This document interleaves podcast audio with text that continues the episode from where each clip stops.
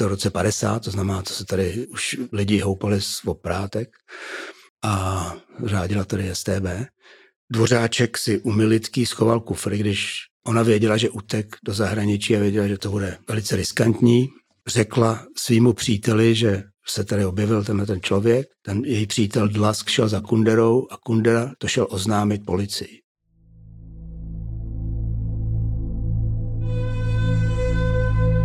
Dobrý den, moji milí diváci a posluchači, vítám vás opět u našeho pořadu Blesk podcast a od mikrofonu zdraví Jiří Marek.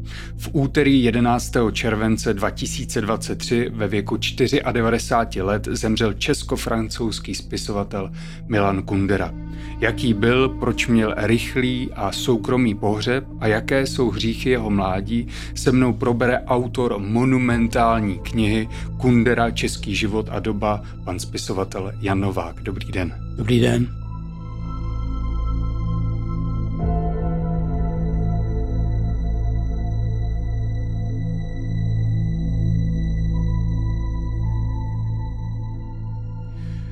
Pane Nováku, vy jste se mnohokrát snažil s Milanem Kunderou spojit, posílal jste mu maily, různě jste ho konfrontoval, ale žádnou odpověď jste nikdy bohužel nedostal. Tak kdybyste přece jenom měl tu možnost, tak jaká je ta nejpalčivější otázka, kterou byste měl pro Milana Kunderu? Tak já bych určitě začínal tou nejpalčivější otázkou, kdybych se k němu byl, býval dostal, ale určitě bych se ho zeptal na asi bych se zeptal na Moniku Gajdošovou. Mm-hmm. Jeho první lásku, a stalinistku. A myslím, že to byla žena, která z rozechvělého básníka udělala muže a mm-hmm. později velkého svůdce žen. Já jenom pro naše posluchače a diváky připomenu, že to byla románek v nějakých 50. letech. Ona byla silná stalinistka a otevřela mu tak trošku dveře do té společnosti, že měla dobré kontakty. To píšete ve své knížce. Byla o 8 let starší. Ano nebyla příliš hezká. A Kundera jí psal vášnivý dopisy, které ho strašily po zbytek života, protože mu je odmítla vrátit. Mm-hmm. A je tohle téma první kapitoly první knihy, kterou napsal v exilu, knihy Smíchu a zapomnění. A po smrti Moniky Gajdošové v roce 98 Kundera dokonce vyslal svého kamaráda Antonína Kachlíka, režiséra, s jeho dcerou na Slovensku, aby pátrali po dopisech a nikde nenašli. Mm-hmm. Je takový vzrušující si představa, že tam někde ještě jsou a že se třeba objeví. Mm-hmm. A dokážete si představit, co v těch dopisech asi tak bude? Když Já myslím, to... že to jsou takové normální jalovosti, které píše člověk mm-hmm. zamilovaný v mládí. No.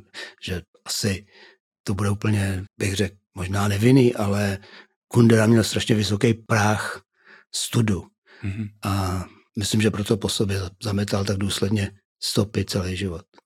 Myslíte si, že to souvisí i s tím jeho perfekcionismem, že on vyškrtával jednotlivá slova, hlídal ty překladatele a tak dále? Určitě, což zacházelo až ad absurdum, o tom budu psát v druhém dílu, protože on třeba opravoval i překlady do maďarštiny, nebo pokoušel se mhm. opravovat překlady do maďarštiny, kterou samozřejmě nevlád a kterou málo kdo umí. Ta syntax je úplně jiná, že jo? takže mm-hmm. on to bral přes středníky a přes čárky.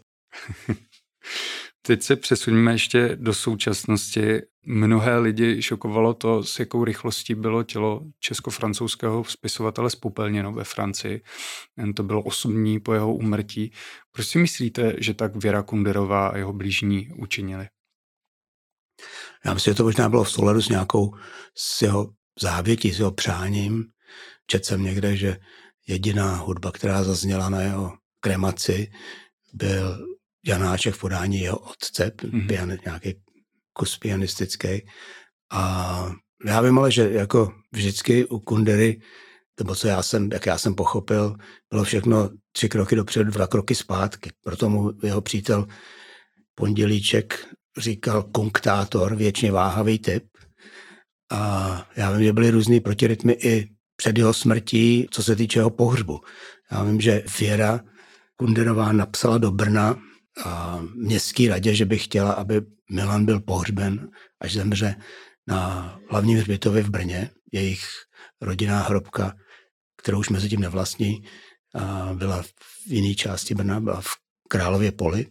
A došlo k tomu, že zastupitelé města Brna, kteří o tom jednali, se rozhodli, že to nemůžou rozhodnout za života mistra, nemůžou takovýhle rozhodnutí učinit, že musí počkat, až zemře a mezi tím zemřel a zase, co jsem se dočet, tak se Věra rozhodla, že si ho nechá až do svého umrtí mm-hmm. doma. Jste zmínil, že ta hrobka už nepatří kunderům. Jak je to možné, že neplatili za ten pronájem nebo ne, to je docela komplikovaný. V Kunderově domě na Purkyňové ulici žije praneteř Milana Kundery, která ho znala v mládí velice dobře, doktorka Válková, a ta se starala až do smrti o maminku Milana Kundery a zároveň i o ten hrob. A když zemřela, tak eh, Milan Kundera v několika telefonátech odmít nějakým způsobem se zúčastnit jakékoliv obřadů, co se týče jejich ostatků. A tak eh, paní Válková nakonec se rozhodla, že nechá rozprášit z eh, ostatky maminky Milana Kundery na nějakým roz, takovým, já nevím, na nějakým tom trávníku, kde, na hřbitově, kde, mm. na hlavní hřbitově, kde se tyhle ty věci odehrávají a zároveň jiná část rodiny projevila zájem odkoupit tu hodinou hrobku, kde jsou pohřbení i sourozenci, jejich otce, jejich otec a jejich sourozenci takže ona jim to prodala. Mm-hmm. Děkuji za vysvětlení. Eh, my jsme už narazili na to, že Kundera měl nějaké přání, vždycky byl nějakým způsobem opatrný a vy ve své knize v předmluvě také píšete o to, že velmi dbal o tom, co se o něm psalo, jak vypadal ten jeho životopis, jak se ten jeho život popisoval. V 90. letech dokonce zničil čas svého archivu, to také tam píšete.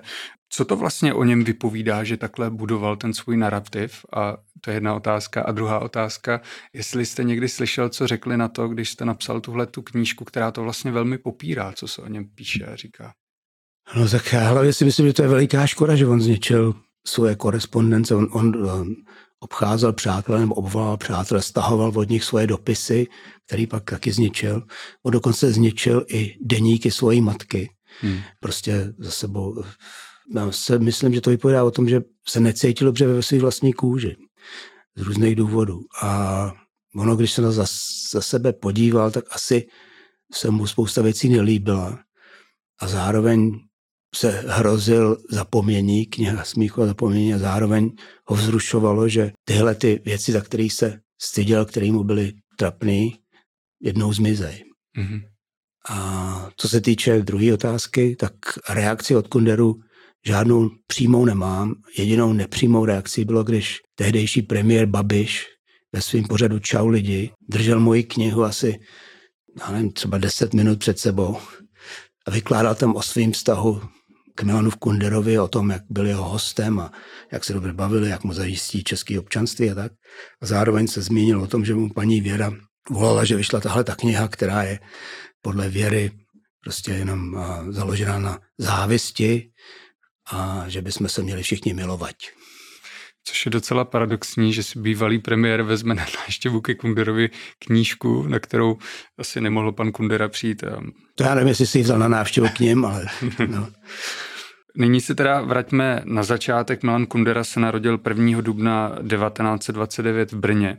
Jaké měl rodinné zázemí a jak ho pak později formovalo? To je poměrně důležité. Určitě. Tak jeho otec byl muzikolog a výborný pianista, mm-hmm. který hodně prosazoval moderní hudbu. Později se stal rektorem Janáčkovy akademie muzických umění v Brně a byl to přesvědčený komunista, který třeba v roce 1937 cestoval měsíc po Rusku potom, co tam strávil asi čtyři roky v legiích a uměl perfektně rusky. A nevšim si, že to byla prostě úplně šílená doba těch nejhorších stalinských procesů. Přijel zpátky nadšený, a dával koncerty sovětské hudby celou, celou dobu. Zároveň to byl šílený perfekcionista. On napsal, když nemohl učit za války veřejně a působit, tak napsal několik knih, jako já nevím, prstok, jednu knihu prstokladu na pianu, tak technických knih, ale zároveň taky napsal spisek, jak naslouchat hudbě. A tam popisuje ideální koncert takže obecenstvo nesmí vidět interpreta aby neodvádělo jeho pozornost nějaký jeho exkamotérský kousky na klávesnici. Musí přijít dokonale připraveno, takže zná partituru, ty skladby, která se dává, aby pochopila, jakým způsobem ji dotváří interpretační umělec, pianista.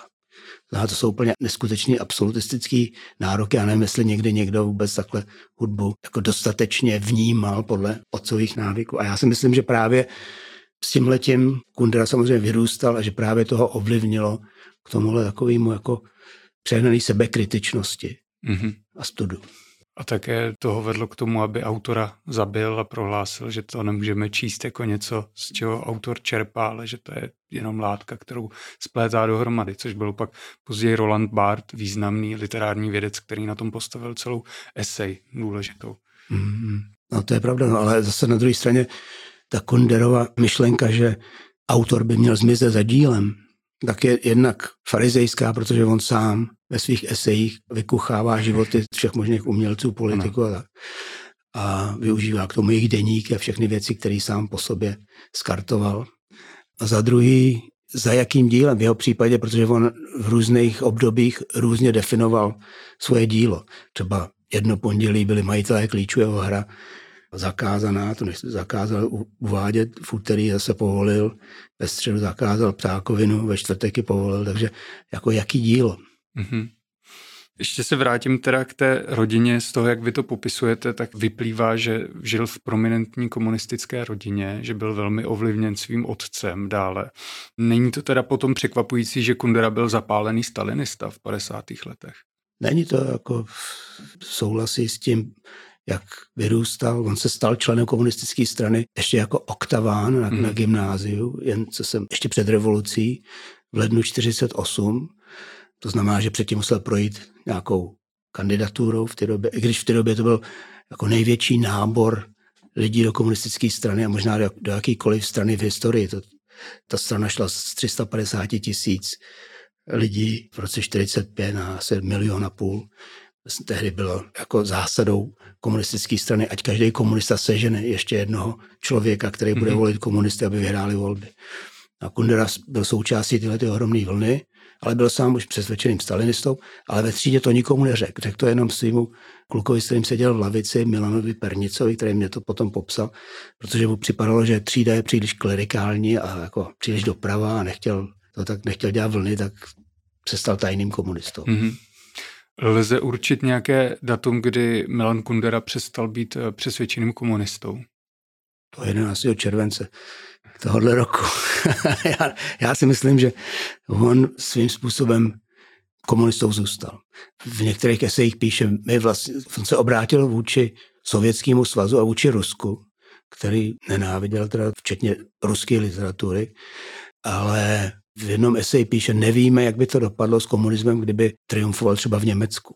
Mm-hmm. Já si myslím, že ještě jako v 90. letech podepisoval takový jako protiamerický výzvy v době, kdy američani bombardovali Bělehrad a to tak jako to považoval za útok na jediný stát, který nepodlech Německu mm. a dodatečné takový, jako on měl v sobě tyhle ty levicové věci velice hluboko a, a vlastně tomu hodně pomohlo jeho literární kariéře ve Francii.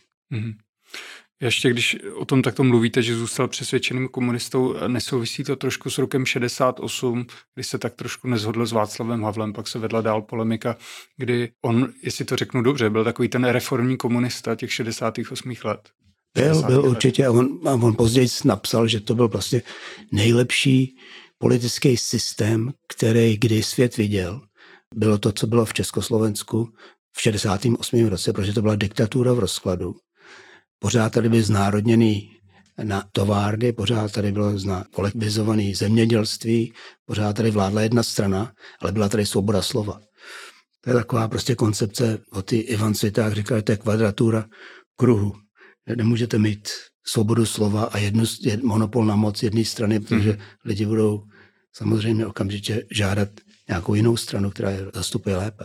Takže jeho představa, že vlastně tenhle ten svět, kde je zdravotnictví zadarmo, vzdělání zadarmo, všechno znárodněné, všechno to řídí jedna strana je dobrý, pokud nevládne tajná policie úplně a pokud je povoleno mluvit, jako říkat, co si člověk myslí.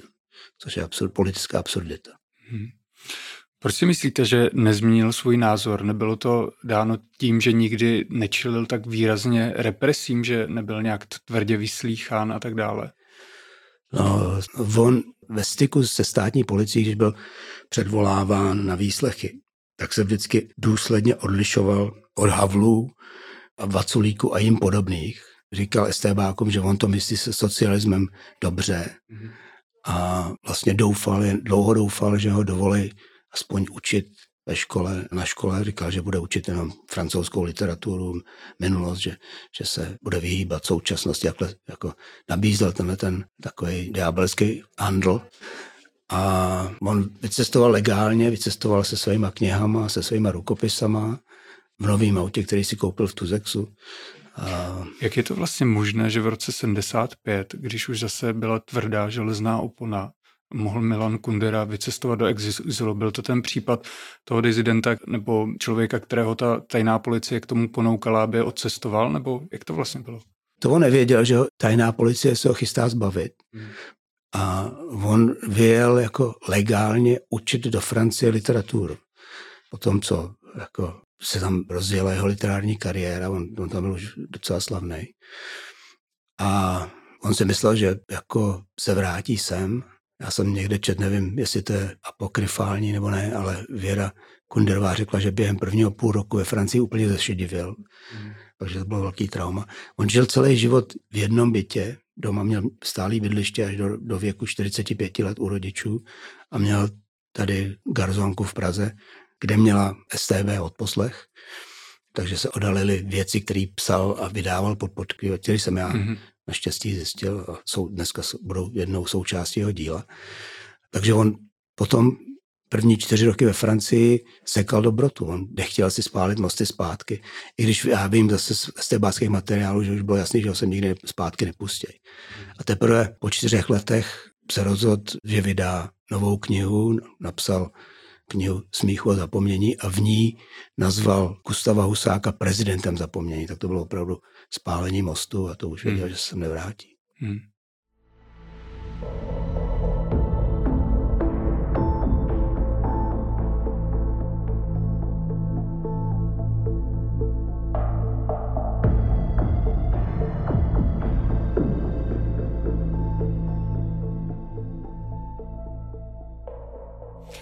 Ještě se vraťme k jedné důležité události, o níž se mnohokrát v České republice diskutovalo taky ve světě. A to ke dní 14.3.1950, kdy Milan Kundera udal amerického agenta Miroslava Dvořáčka, dále svého kamaráda Miroslava Dlaska a jeho přítelkyni Ivu Militké, později Dlaskovou. Mohl byste nám jednoduše popsat, o co se vlastně jednalo, o jakou situaci a jestli vy jste našel nějaké nové zdroje, nějaké nové informace, když jste psal tu knihu? Já jsem nenašel úplně jako žádný nový věci, ale je, je to relativně jasný, co se stalo. Dvořáček byl agent chodec, vysazený generálem Moravcem a s nějakým posláním, který nedokázal splnit, měl navázat styk s inženýrem chemie, který ho nenašel a bloudil po Praze, ne, zoufale nevěděl, co má dělat. Jednou už ztroskotal, jednou se vrátil před splněním úkolu a narazil, viděl z tramvaje svoji přítelkyni Militkou. Militka byla studentka vysoké školy, myslím, že studovala norštinu nebo co. A žila na koleji, kde byl i Milan Kundera a její přítel Dlask. Dvořáček si u Militky schoval kufr, když ona věděla, že utek do zahraničí a věděla, že to, je teda, že to bude velice riskantní. Je to v roce 50, to znamená, co se tady už lidi houpali z oprátek a řádila tady STB řekla svýmu příteli, že se tady objevil tenhle ten člověk, ten její přítel Dlask šel za Kunderou a Kundera to šel oznámit policii. Existuje záznam, policejní, normální policejní záznam o tom, že student MK a tak a tak přišel a oznámil tohleto. Není to jediný zdroj v zápětí. Náměstek ministra vnitra vydal takovou brožuru, kde chválí spolupráci lidí s STBákama a uvádí tam příklad studenta MK, který udal diverzanta Dvořáčka. Tak. A pak ještě máme výpověď Milický, která řekla, že tehdy Tlask šel za Kunderou, když mu řekla o záškodníkovi. Takže já myslím, že tyhle ty tři zdroje dohromady jako nenechávají na pochybách, co se vlastně stalo. Plus Kundera o tom později napsal jednu ze svých nejsugestivnějších scén v románu Život je jinde, a to je vedlejší. Mm-hmm. A já si myslím, že jako v tu chvíli Kundera se musel mít strach. Jako, nevím, jestli, on to popisuje v té knize, ten, ta autobiografická postava, která jde oznámit diverzanta, se najednou cítí jako tvrdý stalinistický muž a píše, že jsou to pozitivní pocity. Jo.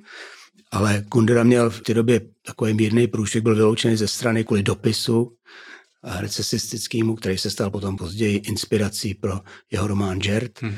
A takže on měl asi strach ze všeho v tu chvíli a pro něj bylo logický jít, nevěděl, jestli to není třeba nějaká provokace, v té době STB dělal provokaci, mohl mít strach, že když ho neudá, takže do toho spadne sám, už má nějaký problémy, tak uh, ho šel udat a já myslím, že kdyby to takhle vysvětlil, když se to provalilo, nikdo nemohl říct ani popel, protože opravdu jako měl jsem strach, co jsem měl dělat. Jsou 50. léta, STB dělá provokace všude možně, jak jsem, co jsem, jak jsem se šel posichrovat tímhle tím způsobem a bylo by to srozumitelný. No.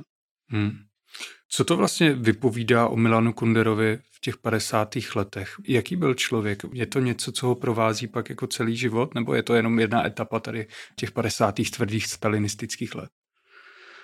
Já nemyslím, že byl nějaký práskač, jako později, to myslím nebyl jeho styl, ale určitě byl velice schopný v tom se o sebe a o svoji kariéru, byl velice dobrý manipulátor, dokázal si ve věku 24 let jako začínající básník zařídit, aby pochvalnou recenzi na jeho první knihu v novinách napsal jeho kamarád a napsali podle toho, jak ji Kundera chce, to mi ZK slaví, sám vyprávěl.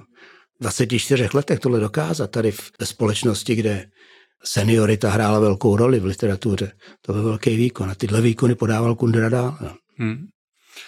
Čím je vaše kniha taky velmi objevná, tak to je to, jakou pozornost věnuje ženám okolo Milana Kundery a jeho vztahu k ním. Vy jste tam odhalil podle výpovědi Pondělíčka, což je psycholog a také kamarád Milana Kundery, že byl vůči ním velmi mizogyní a zneužívali, vnímali tak trošku jako objekt. Dokonce pak, myslím, to bylo v roce 2019, kdy se spekulovalo o tom, proč nedostal Milan Kundera Nobelovu cenu, tak to podle některých bylo na základě toho, jak vlastně píše o ženách, že už to není shodné s tím feministickým proudem.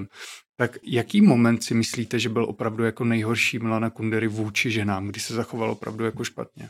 Tak v jeho díle je hodně sexu, ale není tam jediná radostná soulož. Mm-hmm. Vždycky to je, jako, je to většinou mocenská otázka, nebo to je otázka nechutě, nebo to je otázka toho, že ten muž, který to popisuje, prožívá spíš sám sebe a vlastně ta žena je jenom takový jako masturbační nástroj.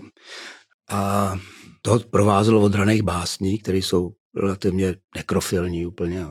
Bych řekl, taková fascinace ženskou ošklivostí a vlastně takový psychický motor, že se člověk muž vzrušuje tím, že ženu poníží. Několikrát to popisuje výborně ve svých povídkách. No. Já myslím, že jako nejzaší moment, který v jeho díle je, je, když popisuje situaci po tom, co tajně pokryvačem vydává horoskopy v mladém světě a jde za mladou redaktorkou, která dostala ze strachu průjem a chodí, baví se s ním o tom, co mají udělat, protože se provalilo, že skutečným autorem vydaných horoskopů je Kundera a ne pokryvač. A jak se mají teďka zachovat, jak se mají připravit na úder státní policie, který, státní bezpečnosti, který má přijít. A ta ženská je strašně nervózní, dostala průjem, podbíhá záchod a Kundera přemýšlí o tom, že by nejradši znásilnil. A to tak, že prostě jí praš, surově praští přes obličej a zmocní se jí. Mhm. A tohle je věc, kterou uveřejnili třikrát. Dvakrát pod vlastním jménem, jednou v eseji o Francisu Baconovi a jednou ji zpracoval v knize Smíchu a zapomnění literárně. A před obrazem tyhle ty skutečnosti, tyhle ty scény je skutečné setkání v bytě, kde ten druhý člověk odbíhá na záchod, ale tím druhým člověkem byl Petr Prouza, básník, mm. který byl instrumentem uveřejnění těch horoskopů v mladém světě. Takže to je velice zajímavá psychodramatická situace. Hmm. Pane Nováku, nezlobte se na mě, ve mně se tak trochu ozývá ten literární vědec, kterým jsem měl být původně na základě toho, co jsem studoval a tam nám vlastně na škole od začátku tloukli do hlavy, že nemůžeme interpretovat dílo autora na základě jeho života, že to musíme striktně oddělovat, že literární dílo je prostě svět sám pro sebe, který může mít nějaký předobraz, ale nemůžeme ho k tomu přisuzovat. A vaše knížka je víceméně na tom postavená, že interpretuje ten život Milana Kundery na základě jeho díla a hledá tam tam tu soustažnost, co zažil Milan Kundera a o čem vlastně píše v těch knihách. Jak vy jste to zvažoval, že ta linie je opravdu tenká a pro literárního vědce, případně historika, úplně jako neprůchozí? Já nejsem literární vědec, ani literární historik, já jsem spisovatel a psal jsem životopis Kundery. A psal jsem ho ve stylu anglosaských biografů, jako nevím, Richarda Holmese, který napsal fantastickou biografii Shelleyho, nebo Coleridge, anebo Richarda Elmana, který napsal fantastickou biografii Joyceho. A psal jsem to jejich způsobem. A já si myslím, že samozřejmě literární věci musí mít všechno nějakým způsobem vyzdrojovaný, ale přicházejí o strašně velikou část toho, jak vzniká literatura. Jsou úplně vedle svým způsobem. A já bych to popsal tak, že prostě literární vědec jako ornitolog pozná spoustu ptáků podle toho, jak lítají. A já jsem sám spisovatel, takže já jsem takový starý havran, který sedí na větvi a dívám se, jestli ten pták musí hodně makat křídlama, aby zlét, nebo jestli mu to jde samo, jestli, jestli se nechává níst a dívám se na tu praxi. Mm-hmm. Ale přece jenom mi to nedá, když slétnete na tu zem a podíváte se, tak ta knížka má opravdu různé stránky, se kterých je složená a nikdy pak, když to budete takhle brát, budete vždycky ověřovat, do jaké míry je to pravda, do jaké ne, podle čeho se to posoudí, to, to prostě nejde. Tak já jsem většinou, já jsem se dověděl spoustu jiných věcí, které jsem do té knihy nedal, protože ne, jsem nepovažoval to dostatečně ověřený. Mm-hmm. A ta knížka je možná nejcennější v těch rozhovorech, které jsem vedl s různými aktérama v životě Milana Kundery, z nich většina, protože touto jeho vrstevníci už dneska zemřela nebo je v strašně požehnaným věku. A to jsou věci, které by se ztratily. Mm-hmm. Já když vidím, jak rozpitvávají třeba život Kavky a rozebírá se každá konverzace na chodníku, kde se zastavil pomalu před s nějakým známým, tak uh, lidi jsou nadšený tím, že někdo zachytil různé reálné situace, tak jsem se vlastně inspiroval k tomu, ale, ale zase na druhé straně jsem velice kriticky vážil, jestli to je pravděpodobné nebo ne. A hledal jsem tu oporu buď to v jeho díle, nebo v dopisech, pokud se je několik velice důležitých dopisů v té knize, které vlastně mi dokazují, že to, co mi říká doktor Pondělíček, je pravda. Takže jsem sbíral jako všechny možné věci přesně podle anglosaské takové jako životopisecké tradice. Ano, ano. Já vás už nebudu trápit, mám na vás poslední dvě trošku záludné otázky, ale ne za stolik jako tyhle ty předchozí. Kdybyste měl na výběr, chtěl byste se stát přítelem Milana Kundery za jeho života na základě toho, co jste si všechno přečetl, co o něm víte? Já nevím, jestli ho nějaký přátel měl. Hmm. Proč si to myslíte? To je docela těžká myšlenka. Protože ze začátku, když jsem začínal, tak mi všichni říkali, no Kundera vyhlásil fatu na všechny informace o sobě a někdo zakázal všem o něm mluvit.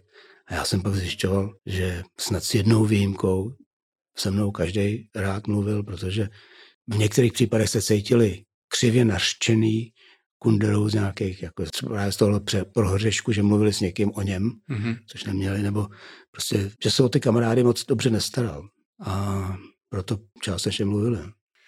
Na závěr, jestli byste mohl doporučit našim posluchačům, divákům a případně čtenářům nějakou knížku od Milana Kundery, kterou máte opravdu rád, poněvadž teď jsme se bavili o jeho životě a to jeho dílo opravdu bylo skvělé. Tak jestli vás napadá. Jo, určitě.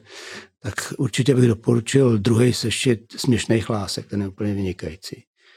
A směšné lásky obecně všechny, všech devět, on to potom zúžil na sedm, protože měl rád číslo sedm. Potom bych určitě doporučil román Život je jinde, ten je úplně skvělý a podle mě autobiografický a má tézy, je sam jeho nejlepší psaní podle mě v tomhle románu. Se psychickým motorem je takový sebeznechucení, dívá se sám na sebe, ale tam se vypsal z těchto těch pocitů, podle mě. Pak je výborná jeho adaptace Jakuba Fatalisty od Diderota, která se jmenuje Jakub a jeho pán. On tvrdil, že to je jeho variace, ale je to vynikající adaptace divadelní. A spousta esejů. No. V některých knihách třeba Nesmrtelnosti se mi strašně líbí esej o Goethem, a i když ty postavy francouzský poprvně jeho díle mi nepřipadají vůbec živý okolo něj. A, ale jsou výborné věci, které jsem, třeba jeho horoskopy, který vydával pod jménem svého spolužáka Emila Wernera, v tom mladém světě jsou výborný, taková výborný traktát o astrologii, tam je toho, nebo v roce asi 58 vydal předmluvu k vybraným básním Františka Gelnera, která je vynikající, vynikající. Anglicky bych řekl hit his stride. Tam poprvé se dostalo svého elementu, což je mhm. psaní o psaní a chápání literatury, to je úplně skvělé. Nebo jinak on moc velký novinář nebyl, protože se spíš soustředoval sám na sebe. Z začátku měl takový komunistický hodně články a později se hodně soustředoval sám na sebe, ale má taky vynikající článek o vnitřním souboji snoba s milovníkem Janáčka uvnitř sebe, mm-hmm. když se jede podívat na to, jak Janáček žil a zjišťuje, že žil v kýčovitým domě a ty se musí nějakým způsobem s tím srovnat a to je úplně úžasné esej. to zní dobře, děkuji moc za všechno doporučení, že jste přišel do našeho pořadu Blesk Podcast, to byl spisovatel Jan Novák a autor knihy Kundera Český život a doba. Já děkuji. Vám děkuji taky a mějte se moc hezky a přečtěte si nějakou knížku od Milana Kundery. Mějte se fajn, nashledanou.